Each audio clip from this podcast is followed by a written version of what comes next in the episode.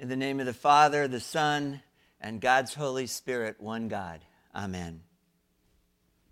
Well, Judas's betrayal is uh, certainly the most famous in all of history, uh, but it is not so just because of who was betrayed. It's also because of who Judas was. Notice he is not an enemy outsider. No, he is one of the inner circle. He has been with Jesus from the very beginning. And really, what could be more treacherous than that? Because we know how the story ends, we have a tendency to imagine him as sort of a fringe member of the group. He's the suspicious looking redhead who is always standing off to one side all by himself. But that is not true. In fact, if you think about it, he is likely the most trusted of all of the 12 friends. He is to oversee the money box, he is the church treasurer. He is to make sure that there is food on the table, not only for the disciples, but also for the poor. He's the stewardship chairperson. They trust him to manage the resources wisely because Judas is one of them. He is Jesus' friend. He has walked hundreds of miles alongside of them. He has sat around the campfire at night talking about things that really matter. Judas was there at the wedding at Cana when you remember Jesus turned water into wine. He was there when 5,000 people stuffed their faces on nothing more than five loaves and two fish. He saw the lame man pick up his pallet and walk. He watched the blind man focus his eyes for the first time. He was there when Jesus called Lazarus out of the tomb. And as Stacy said, he has just had his feet washed by the one who did all of those things. If Judas had really been the odd one out, don't you think that all of the disciples would have known that very night who he was talking about? But he didn't. Very truly, I say to you, one of you will betray me, he said. And they all stopped chewing, looked around the room, because none of them could imagine who it might be this betrayal by an infinite. It's the stuff that nightmares are made of. Witness the frightening appeal of movies like Deceived, or think of The Hand That Rocks the Cradle, or bestsellers like The Firm.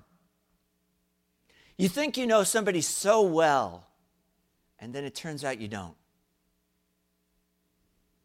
Your very successful business is losing money. And when you run the audit, you discover that your trusted partner has been siphoning money out the side door. You come home at night and you discover your daughter crying. And when you finally can get her to speak, she tells you that her uncle has been sneaking into her bedroom at night. Or you're opening the mail one afternoon and you discover that your spouse, who has been acting a little weird lately, has taken out a really big life insurance policy on you.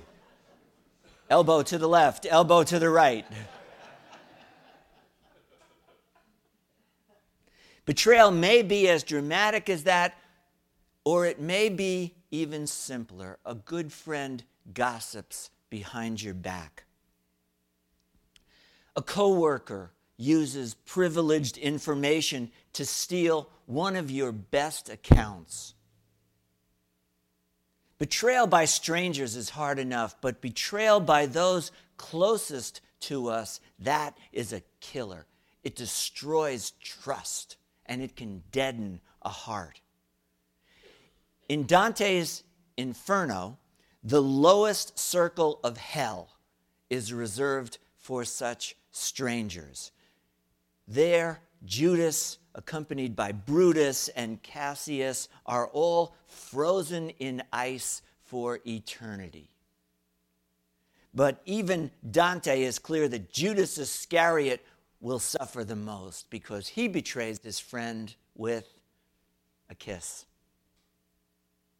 It is entirely possible that this betrayal is the most pain that Jesus will undergo in all of those final hours. First, Judas, then the inner circle, and then the treachery of the crowd. For God's sake, his own people choose a bandit, Barabbas, rather than the long awaited king.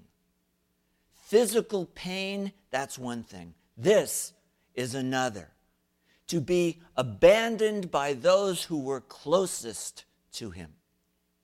To be stabbed in the back by those who knew him best. This is as wounding as those fat nails that they used to pin him to a cross. And of course, the terrible wisdom in this story the terrible wisdom is that the church has as much to fear from those on the inside as it does from those on the outside. We are as likely to encounter the enemy within our midst as we are those outside of our doors.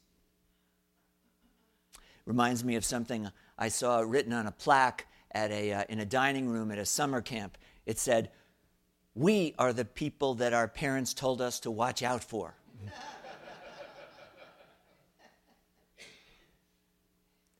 to understand Judas is to understand the shadow side of the church, where we, yes, we, have it in us to betray those who we love.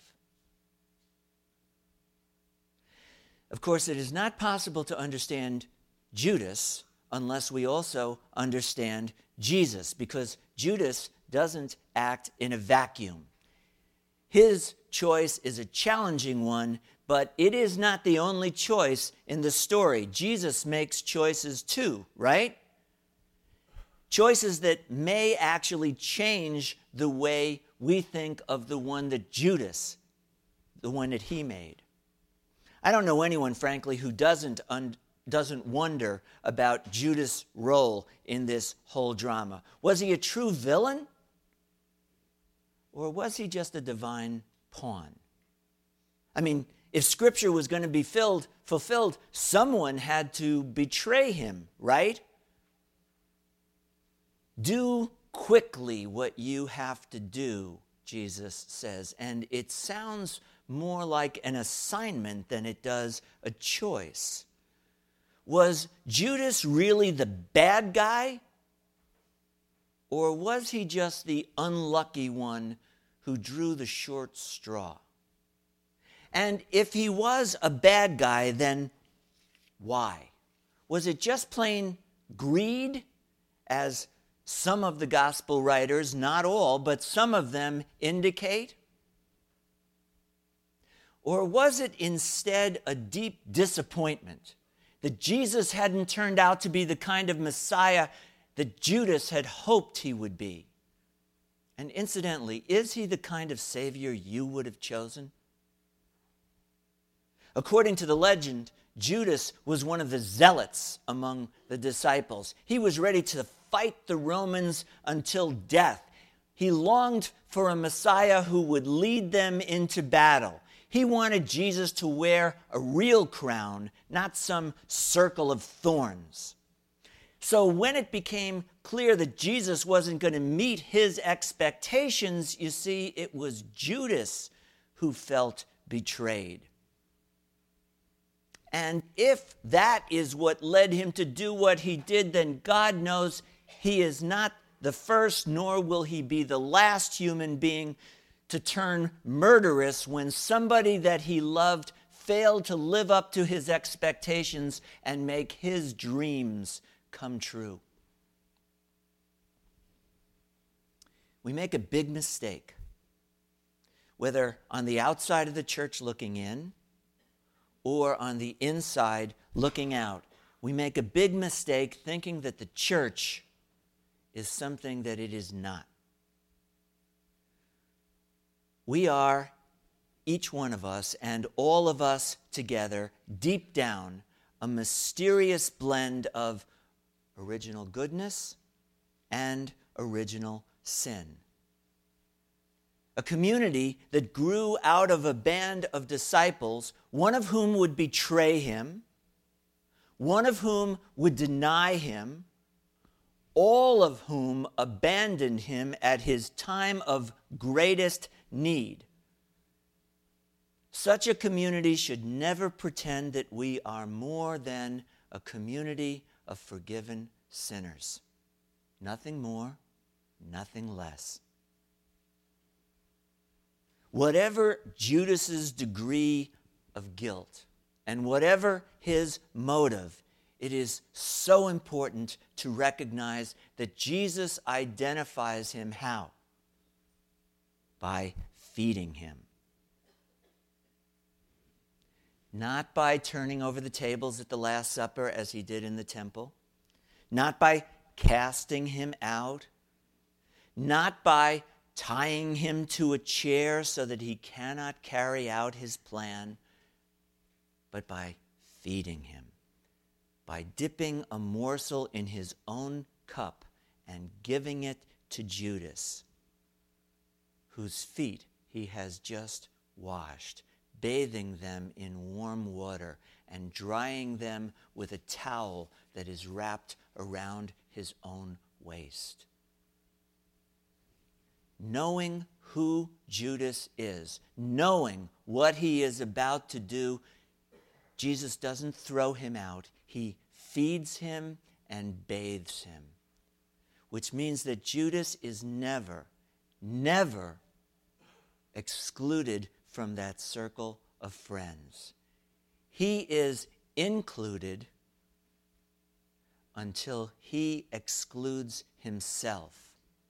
And when he goes out, John tells us it is night. Outside and inside, it is as dark as it can be. And Jesus it is time for him now to lay down his life for his friends. But before he does that, he gives them a new commandment. This is how people will know who you are because of the love you have for one another. It's his last will and testament. It is their mission statement, whether it gets up on the website or not. Everything else he has taught him is important. This is crucial. Their love for one another will be the one true mark of their discipleship. Not their biblical knowledge, not their wonderful piety, not even their wonderful mission deeds. No. This death defying love. And Judas, what about Judas? He has now excluded himself from the fellowship. And you also notice, excluded himself from this final teaching, a message that, if you think about it, might have saved his life had he stayed there to hear it. But he didn't. He has disappeared into the night, kicking that rock that will eventually turn out to be an avalanche that will engulf all of them. He has removed himself from their reach. Judas, the sinner. Judas, the devil in disciples' clothing. The traitor frozen in the lowest circle of hell who deserves everything that he gets and more But here is my question Did Jesus die for him too?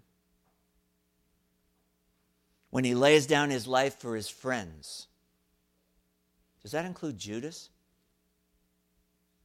The one who ate my bread has lifted his heel against me. Jesus said that just before we tuned in in the passage that Stacy just read to us. And when he says that, he is quoting Psalm 41, which tells you that he knew beforehand. He knew one of those sitting around his table would turn on him. And had he been anyone else, he would have started watching what he said to them, holding himself back until he could ferret out which one was going to turn him in and expel him.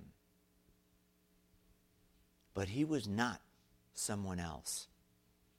He was the Messiah who washed his friends' feet, knowing full well that one of them would betray him, who fed them at the table, knowing full well that another would abandon him. He was the one who went on giving himself, even though he knew that one of them would give him away. Because his faithfulness did not depend on theirs. When he dipped that morsel in his cup and handed it to Judas, you see, he not only revealed who Judas was, he revealed who he was. He is the one who feeds his enemies. He is the one who goes on treating them as friends. He loves them to the very end. And what that means, I think, is that Judas, you see, is indispensable in understanding this meal. Judas of all people, right? His presence at the Last Supper is our lasting reminder that this is not only a meal for the good and the right and the faithful in and among us, but for the crook and the double crosser and the gossiper and the impostor in and among us. It will reveal us for who we are. Make no mistake about that. And that knowledge may be enough to make each and all of us run out into the darkness. But it may also be enough to cause us to stay put and to cling to the very tip of this table and to the presence of one whose faithfulness does not depend on ours, and whose death defying love for you and for me, for the church and for this world knows no end. He is the food, He is the drink that saves our lives, thawing our frozen hearts by taking them into His own.